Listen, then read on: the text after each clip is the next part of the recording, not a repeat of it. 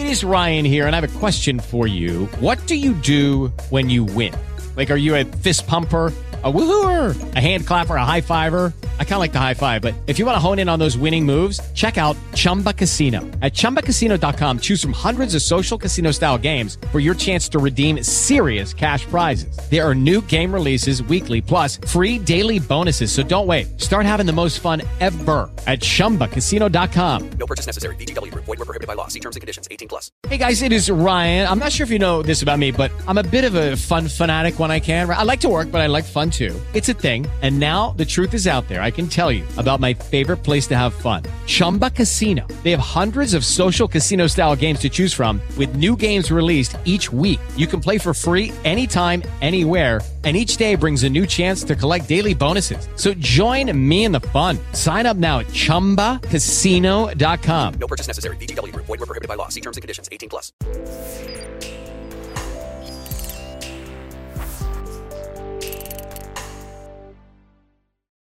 Olá, bem-vindo a mais um programa Ponto a Ponto. Hoje, eu e o professor de Direito Pier Paolo Bottini temos a honra de entrevistar Bruno Dantas, que é o novo presidente do Tribunal de Contas da União. Ele assumiu nessa quarta-feira a presidência eh, do Tribunal. Eu queria agradecer muito sua presença, sei que sua agenda é lotada, mas o senhor nos dá a honra aqui da sua presença, ministro. É um prazer recebê-lo e eu queria já começar com uma pergunta que é a seguinte. Muito se falou nesses últimos quatro anos, durante o governo do presidente Jair Bolsonaro, de um conflito, um confronto entre o governo, o executivo e, as outras, e os outros poderes, e que as instituições brasileiras conseguiram superar esse momento que foi de ameaça à democracia. No entanto, a gente viu na segunda-feira atos de vandalismo no dia da diplomação de Lula, e a gente tem visto as pessoas Uh, na, na frente de quartéis pedindo golpe militar, a gente uh, logo depois da eleição uh, caminhoneiros, bandidos na verdade, né? Depois ficou provado, bloqueando estradas. O senhor acha que essa situação está de fato superada, ministro? O senhor que vai presidir esse órgão que tem um papel tão importante nesse contexto? Olá, Mônica. Olá, professor Pier Paolo.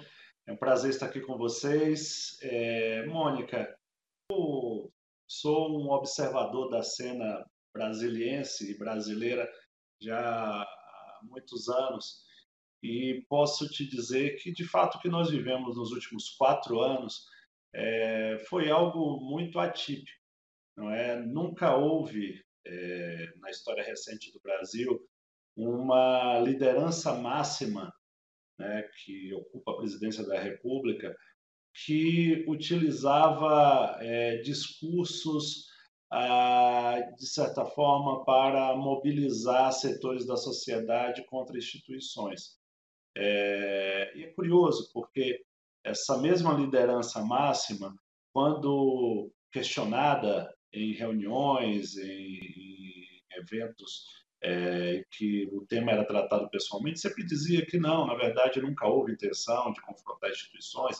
Na verdade, era um pouco de é, retórica e exercício do, da liberdade de expressão, mas a, a grande verdade é que o, o Brasil é um país com instituições sólidas e o fato de nós estarmos é, chegando é, perto do momento máximo de uma democracia, que é a alternância de poder, é, e as instituições é, garantirem que tudo isso esteja acontecendo é, em paz, exceto alguns é, eventos muito isolados, ah, eu acho que é uma demonstração maiúscula, superlativa da nossa maturidade institucional.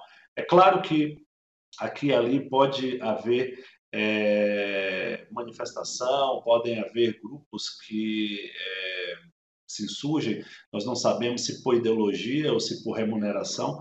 É, isso as investigações que o Poder Judiciário e a Polícia Federal estão realizando é, poderão é, dizer, é, mas o certo é que trata-se de uma parcela extremamente minoritária. Outro dia eu, é, que uso de vez em quando redes sociais, eu usei o Twitter para dizer que essas vivandeiras alvoroçadas, para usar uma expressão do o general Castelo Branco, né, que dizia lá em sessenta e quatro que quando os civis iam é, provocar os instintos dos militares pedindo é, uma, uma atuação mais é, autoritária, o, o general Castelo Branco dizia que eram as vivandeiras alvoroçadas que iam aos bivaques bulir com os granadeiros e, e com isso é, causar, trazer, tentar trazer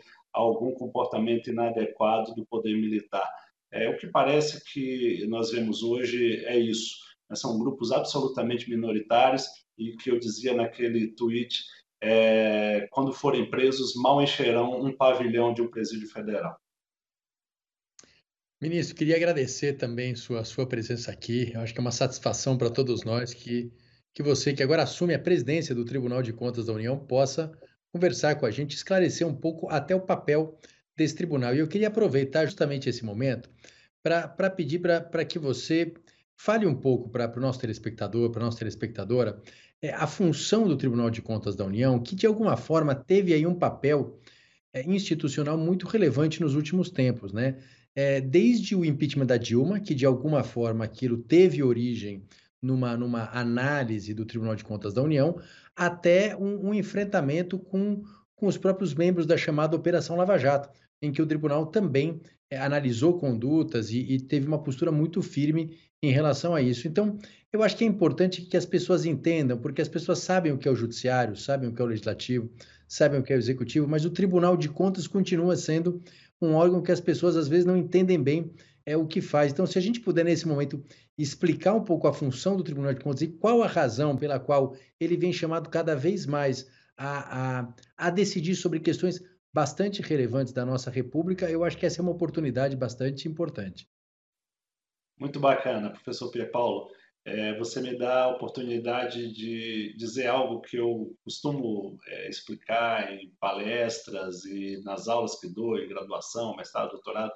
É, é curioso, porque o Tribunal de Contas da União é uma das primeiras instituições republicanas, né? Vejam que quando a, a República foi proclamada em mil oitocentos e oitenta e nove, em quinze de novembro, ah, já em março de mil oitocentos e noventa, é, por meio de um decreto assinado por Deodoro da Fonseca e subscrito também pelo seu ministro da Fazenda, Rui Barbosa, criava o primeiro Tribunal de Contas no Brasil. E desde então, é, com a Constituição que foi é, promulgada em mil oitocentos e noventa e um, e desde então é, o Tribunal de Contas da União sempre teve previsão em todas as constituições. Isso significa que não há república sem Tribunal de Contas.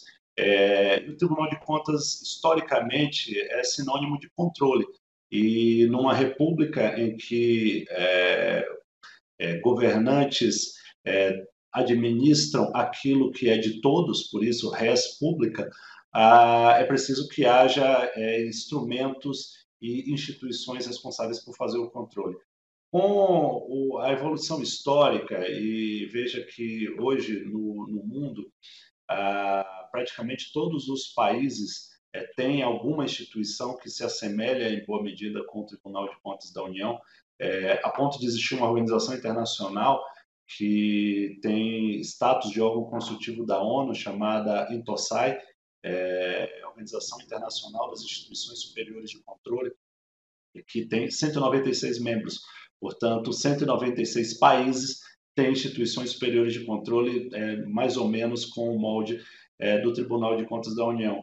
É, mas com a nossa evolução, é, o que se percebeu, e, e você me dá a chance de esclarecer isso, o Tribunal de Contas da União, embora tenha nome de tribunal, e embora o seu nome diga de contas, ele nem é um tribunal na acepção de, é, que nós conhecemos do Poder Judiciário, e nem é só de contas, porque o artigo setenta e um da Constituição brasileira fala que compete ao Tribunal de Contas da União é, fazer toda a avaliação contábil, financeira, é, patrimonial, a orçamentária e é, também a operacional do Estado brasileiro. Então, ele não é apenas de contas.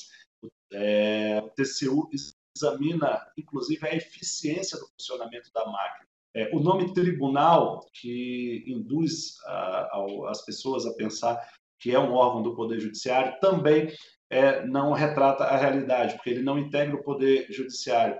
É, pela arquitetura que a Constituição de oitenta e oito estabeleceu, o T C U integra o Poder Legislativo, é, como e alguns juristas é, aos quais eu me junto, defendem que, na verdade, o T C U é o braço operacional do Poder Legislativo. Quando a Constituição diz que a função fiscalizadora do Estado é realizada pelo Poder Legislativo, com auxílio do Tribunal de Contas, ele não está dizendo que o T C U é subordinado às casas do Congresso. Não é isso. Ele diz que o Tribunal de Contas, é, por ter um quadro de auditores qualificado, é quem faz as auditorias, as fiscalizações e informa o Poder Legislativo para é, que também exerça sua função fiscalizatória e também o, o Poder Legiferante.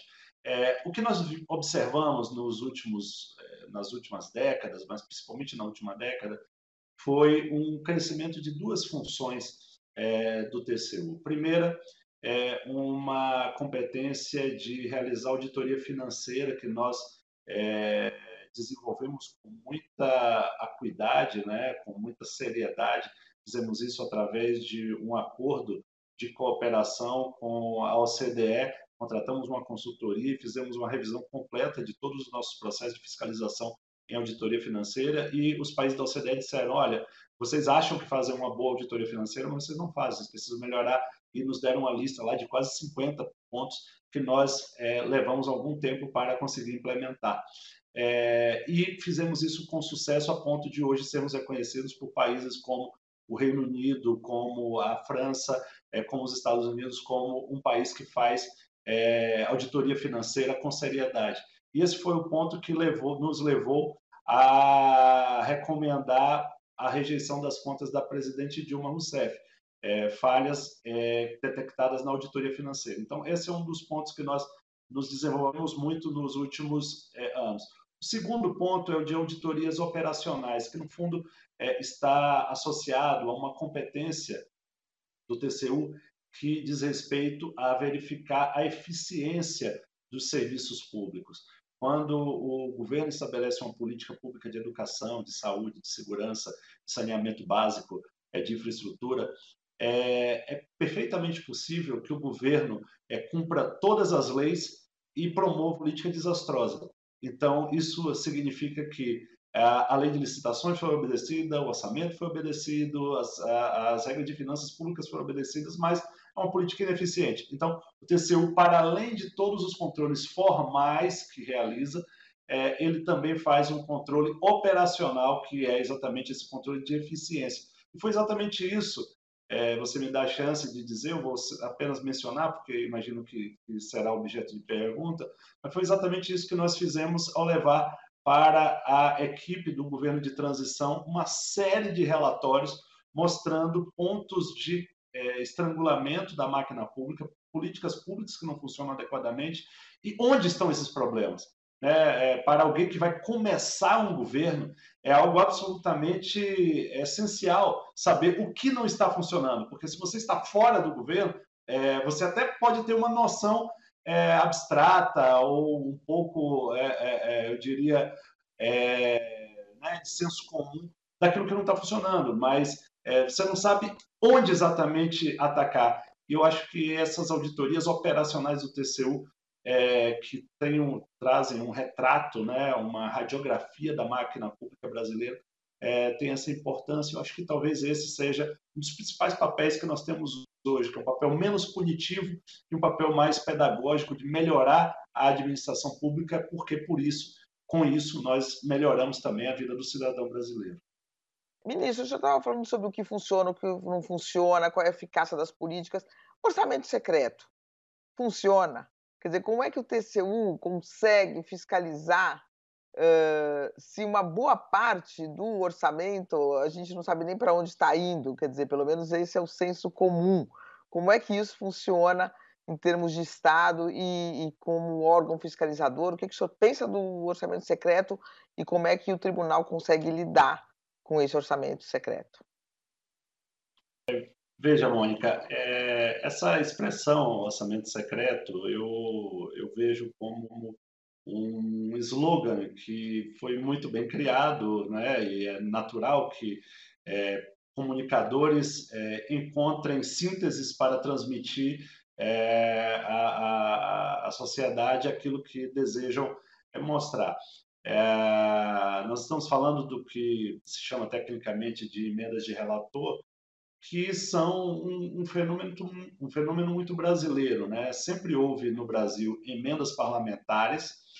É, agora, essas emendas de relator são algo que traz é, algumas curiosidades. E eu dou um exemplo, e o, o professor Pier Paolo, que é professor de Direito, é, certamente sabe do que eu estou falando. A Constituição diz que é, o processo legislativo se dá da seguinte maneira: um deputado, um senador, o governo federal apresenta um projeto de lei. Esse projeto de lei tramita nas duas casas do Congresso Nacional e se transforma em lei. No momento que ele se transforma em lei, ele ganha vida própria. Portanto, se nós formos voltar aqui nessa linha do tempo, eu, o projeto do, de lei do orçamento é um projeto de lei como outro qualquer. E como um projeto de lei como outro qualquer, ele tem um ator no Congresso Nacional.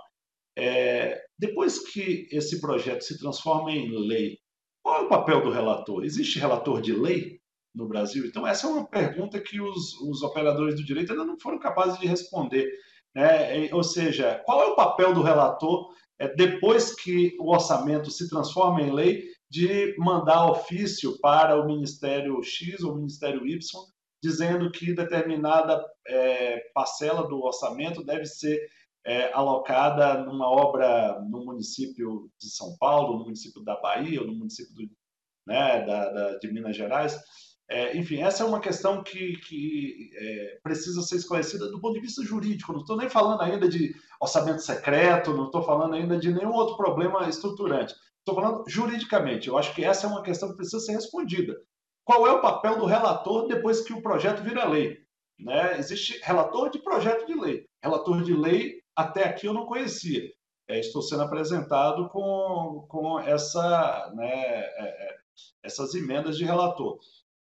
Segunda coisa que precisa ser dita é, em condições normais, é, numa, numa, num país com uma situação fiscal absolutamente equilibrada, com orçamento de investimento é, né, suficiente para fazer frente a todas as necessidades do país, é absolutamente normal que depois que, que o governo, leia-se o Poder Executivo, é, aloca recursos para projetos estruturantes, que são aqueles projetos que transformam a vida da, da sociedade, né? Você, você é, construir uma, uma rodovia que vai é, permitir o escoamento da soja de, de Mato Grosso até o Porto de Santos, ou você construir um, um super hospital que vai atender a vinte municípios, é, ou vai construir uma universidade que vai transformar a vida de uma determinada comunidade. Vejam, esses são projetos estruturantes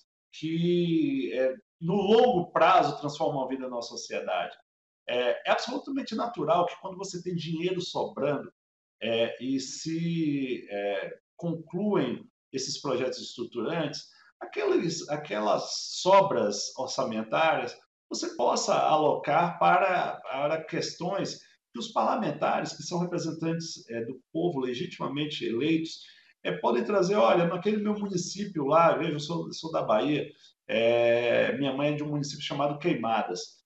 É absolutamente legítimo que um parlamentar que tem a sua base eleitoral em Queimadas queira construir É, um poço artesiano lá em Queimadas com um custo de, de quinhentos mil reais.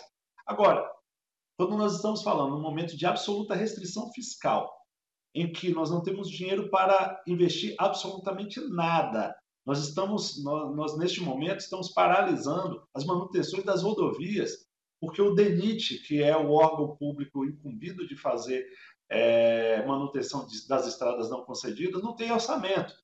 A Polícia Federal paralisou a emissão de passaportes. É, tem, tem escolas que o dinheiro da merenda escolar está sendo repassado pela metade. Então, as crianças são marcadas na fila para não, para não voltarem à fila e comer de novo, porque a alimentação só dá para só dá para metade da refeição uma única vez. É, ou seja, nós não temos dinheiro para absolutamente nada. Como é que nós podemos nos dar o luxo? E aqui é uma, uma avaliação estruturante, não vai aqui, evidentemente, uma, uma crítica ao Congresso Nacional. Eu só acho que é, as questões estruturantes precisam ser tratadas primeiro.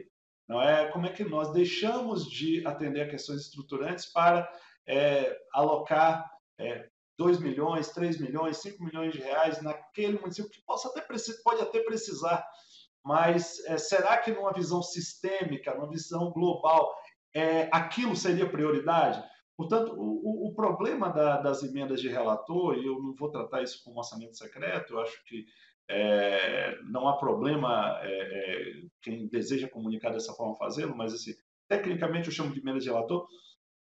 O que é, se torna complexo é imaginar como ah, nós podemos é, conviver com essas duas situações, sem ter recursos para investimentos estruturantes, mas, ao mesmo tempo, os, os recursos serem é, destinados para é, obras pequenas, obras de pavimentação. De novo, as comunidades são atendidas, é, e, e é legítimo que os parlamentares façam isso, mas é preciso haver uma, uma escala de prioridades. Né, as, a, a, os investimentos estruturantes devem vir primeiro. É, e aí eu acho que esse é o, o grande problema, é o problema de planejamento.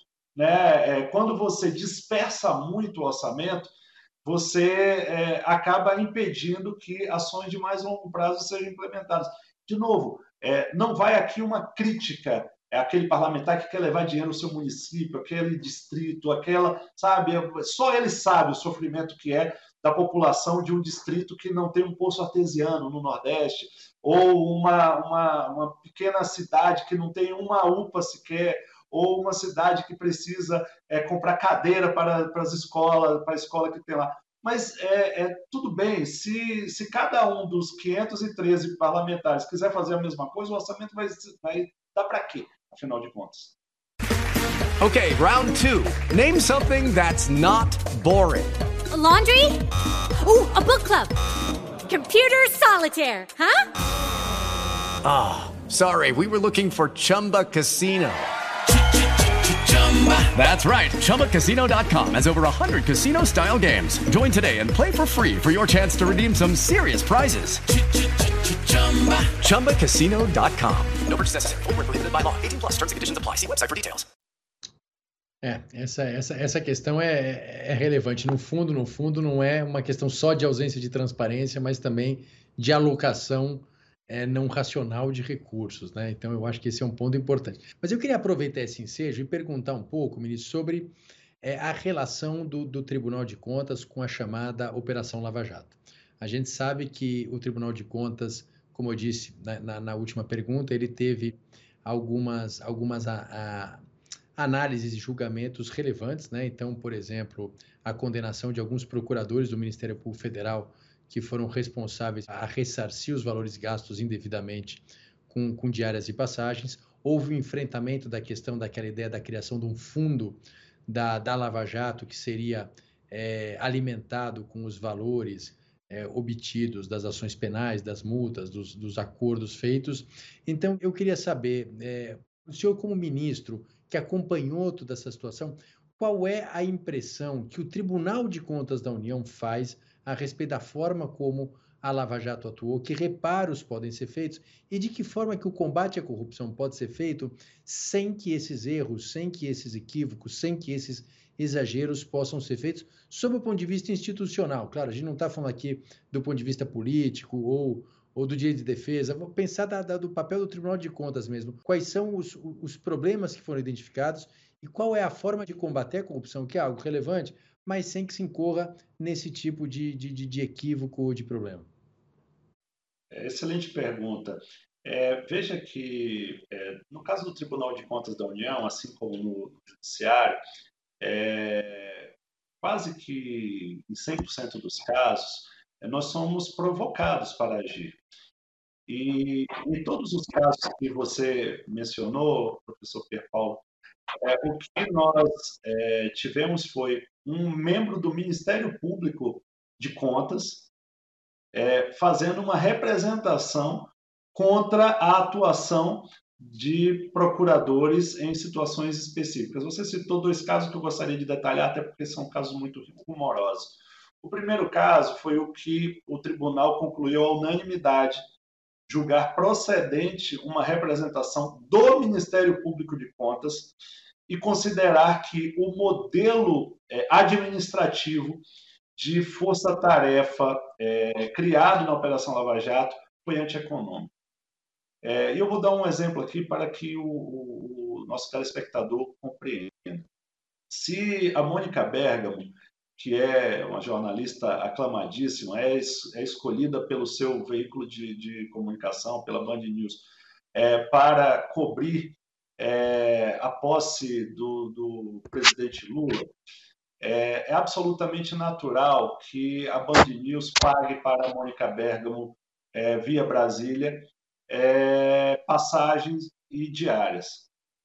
Agora, se a Mônica Bergamo chega aqui em Brasília e descobre que ela tem uma série de outras questões para apurar e precisa ficar três anos aqui, é, eu pergunto a qualquer cidadão, que patrão aceitaria ficar pagando passagem aérea de ida e volta todas as semanas e diárias que equivaliam muitas vezes a duas, três vezes o salário é, pago mensalmente para um funcionário? Todo mundo sabe que isso não, não funciona dessa maneira na iniciativa privada. Então, é, o que se criou, e isso foi julgado, eu não estou aqui antecipando o juízo, porque eu já julguei essa questão, já emiti é, o, meu, o meu veredito. Ah, o que nós percebemos foi que é, em todas as instituições do Estado, quando há a necessidade de uma atuação mais prolongada, o que existe é o pagamento do que se chama de ajuda de custo. Então, você paga três salários para o, o servidor público, para que ele se mude para uma cidade, e aí ele recebe essa ajuda de custo, e aí ele passa a receber o salário dele normal. Imagina se ele recebe diárias, diárias equivalem a um trinta avos por dia.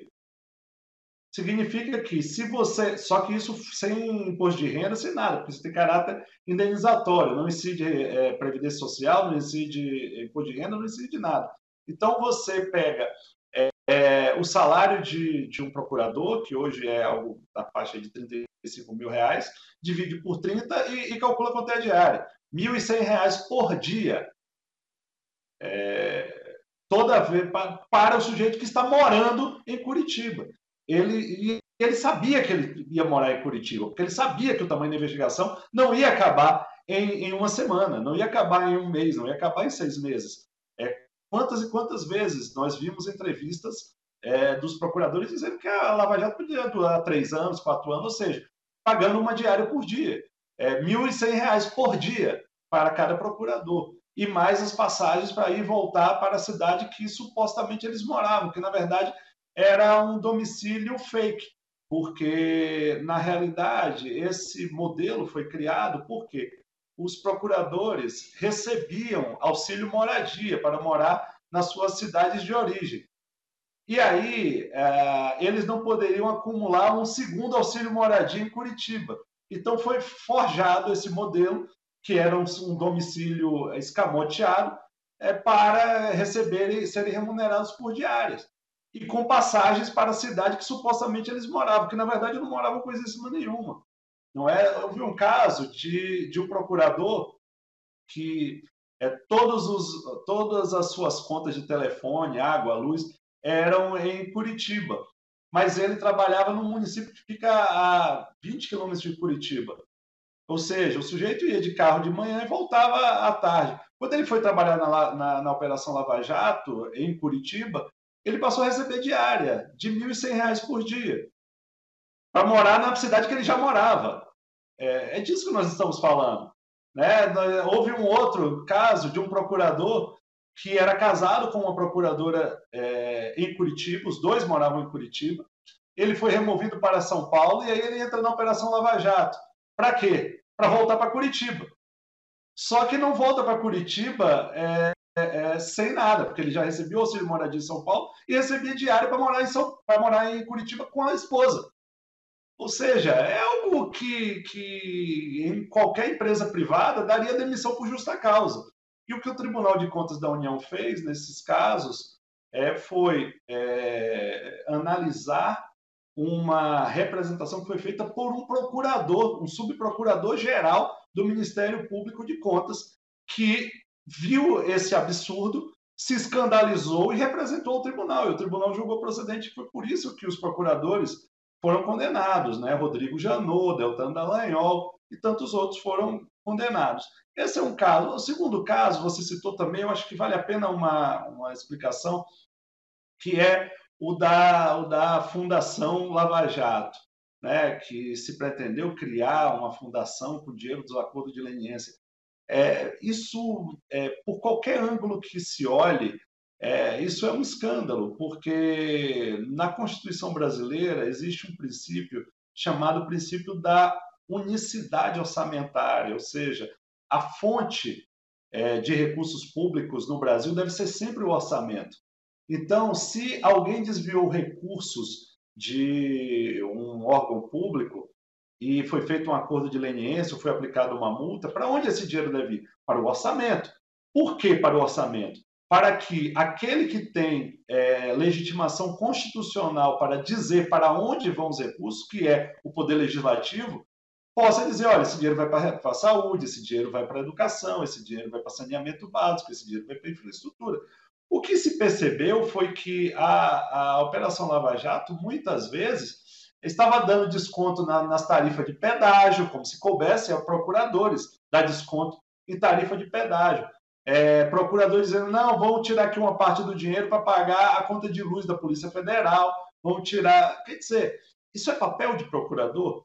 Se no Brasil é, vigora o princípio da unicidade orçamentária, não é, é preciso que todos os recursos sejam canalizados para o Tesouro Nacional, e aí o Congresso Nacional é que vai estabelecer para onde aquele dinheiro vai, não são os procuradores que vão ficar. Isso aí é, é a, a emenda de relator dos procuradores, né? O procurador assina um ofício e diz que, olha, esse dinheiro aqui vai para, para encher o tanque do, do, do, da viatura tal, esse outro dinheiro aqui vai para o presídio federal tal, isso não é papel de procurador.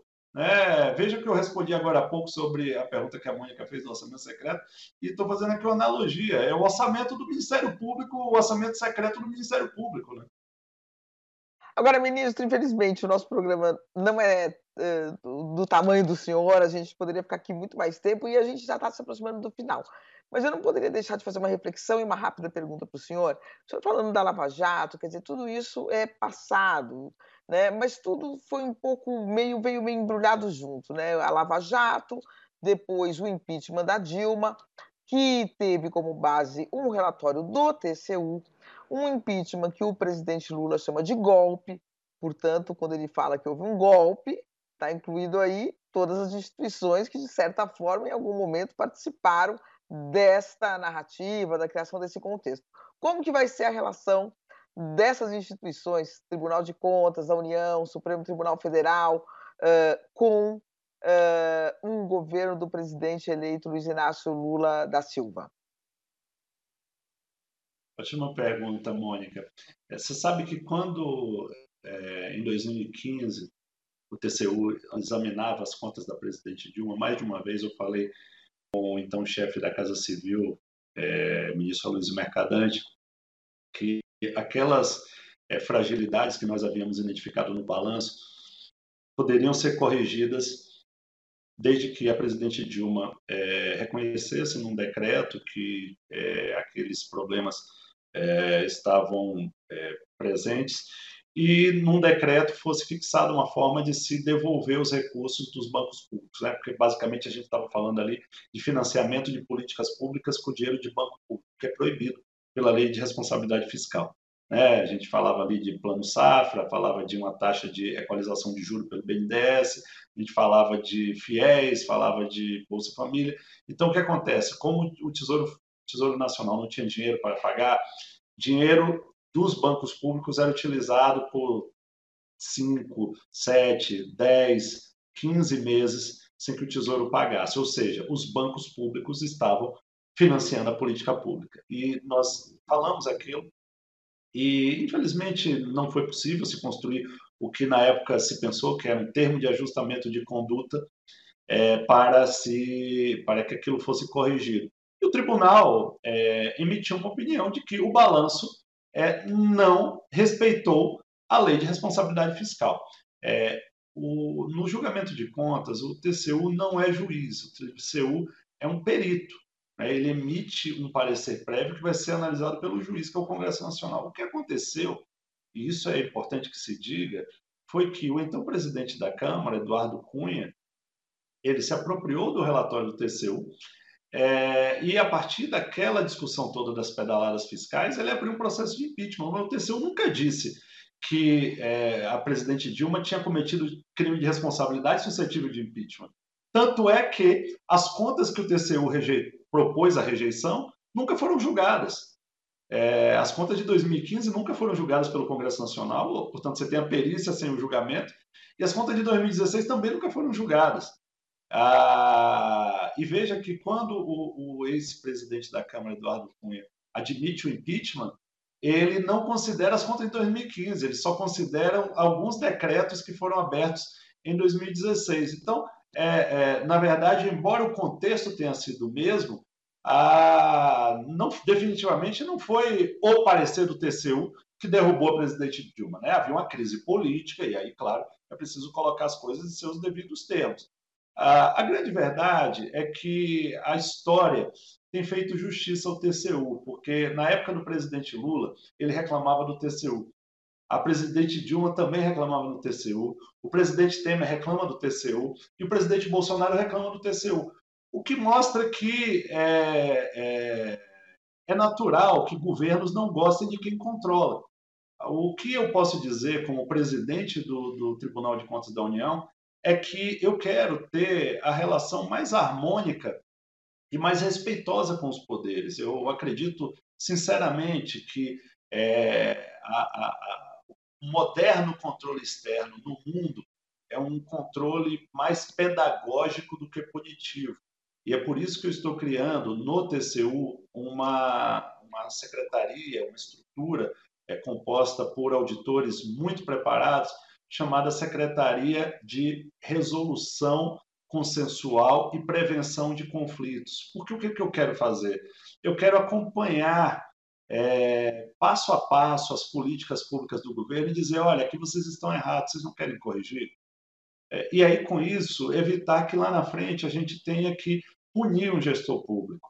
É, eu, eu, meu meu pós-doutorado que eu fiz na, na Universidade da Sorbonne, É, foi exatamente nisso, buscar formas de solução consensual em conflitos na área de infraestrutura, mas eu acho que isso pode ser projetado em várias outras áreas. É, e eu vou, eu aprovei no plenário do T C U e nós vamos implementar isso a partir de janeiro. Eu quero constituir uma secretaria com mais ou menos vinte auditores, auditores que enxerguem é, a administração pública é, não com o olhar apenas de enxergar um problema, mas também de encontrar soluções. Eu costumo brincar, Mônica e, e professor Pier Paolo, que auditor é treinado para encontrar problema. Quem é treinado para encontrar solução é advogado. É, então, mas lá eu tenho alguns auditores que têm uma certa cabeça também de advogado. Então, eles enxergam o problema e enxergam a solução. E são esses auditores que eu estou colocando nessa secretaria, É, de, de resolução, é, de solução consensual, de solução consensual e prevenção de conflitos, para que a gente possa ter uma relação construtiva com o Poder Executivo. Nós sabemos que é, a maioria das pessoas não erra por má fé, não erra de propósito, as pessoas querem acertar, e se forem alertadas do caminho certo, corrigem o rumo. Claro que isso não vale para quem é, é bandido inveterado, porque aí é, ele já contratou o risco de, de burlar a lei, né? Mas não, isso não é a maioria das pessoas. Então, o que a gente precisa ter é, o primeiro, uma descriminalização do diálogo. Eu acho que a Lava Jato fez muito mal ao Brasil é, do ponto de vista de se criminalizar qualquer conversa entre agentes públicos e agentes privados. né? A Lava Jato teve um papel importante enquanto era uma operação é, técnica, mas quando se tornou num proje- um projeto político, ela se perdeu. E ela fez muito mal ao Brasil no momento em que é, é, quis criminalizar condutas que é, fazem parte do dia a dia de qualquer nação civilizada. É, diálogo entre agentes públicos e empresas privadas é algo absolutamente normal na França, nos Estados Unidos, no Reino Unido, na Itália, em qualquer lugar. Então, aqui no Brasil é que se criou essa aula de que qualquer conversa é criminosa. Então, acho que a primeira coisa a gente precisa é, restabelecer a, a cultura do diálogo, claro que dentro de padrões republicanos e, claro, dentro de é, fóruns institucionais que também não sirvam, que também não sejam Ah, permeados pelo jeitinho, pela, pela, pelo compadrio, olha, aquele que é amigo do, do político fulano tem preferência. Não, se a gente criar regras objetivas, regras formais, é, nós temos uma, uma formalização que pode dar certo. Eu gosto de dizer sempre que a, a, as instituições, elas é, promovem o desenvolvimento de um país. E se a gente institucionaliza os processos, os, as rotinas de trabalho, a gente tem ali um, um, um roteiro e é só não se afastar daquilo, está tudo certo, as coisas vão, vão andar bem. É, eu acho que se nós fizermos isso, nós temos um caminho muito bom para trilhar. E eu sinto que o presidente Lula, eu já conversei com ele algumas vezes, eu sinto que ele está muito animado com isso, né? Ele, ele pediu que a equipe de transição solicitasse ao T C U, e o vice-presidente Alckmin esteve conosco algumas vezes. É, nós fornecemos muitos relatórios para ele e ele está muito é, satisfeito com essa relação construtiva que nós temos é, tido. Evidentemente que é, quando erros forem identificados, os erros serão punidos, né? Agora, é, quando nós formos consultados, nós estamos prontos para dizer, olha, sigam por esse caminho, sigam por aquele caminho, que é o caminho da lei. Muito bem, ministro, queria agradecer a sua... a sua presença, a sua contribuição com a gente aqui. Queria parabenizar por essa serenidade, por esse bom senso, que é importante para que a República tenha paz e consiga seguir adiante. Então, queria agradecer imensamente sua participação nesse problema, programa. Infelizmente, nós temos que encerrar aqui, mas obrigado. Já fica aqui o convite para que o senhor volte inúmeras vezes aqui, porque imagino que assunto não vai faltar, mas muito obrigado. Eu que agradeço. Um grande abraço a vocês. Um abraço, ministro. Muito obrigada. E você pode rever esse e todos os programas que já foram ao ar no site w w w ponto band news t v ponto com ponto b r. Muito obrigada pela companhia e até o próximo Ponto a Ponto.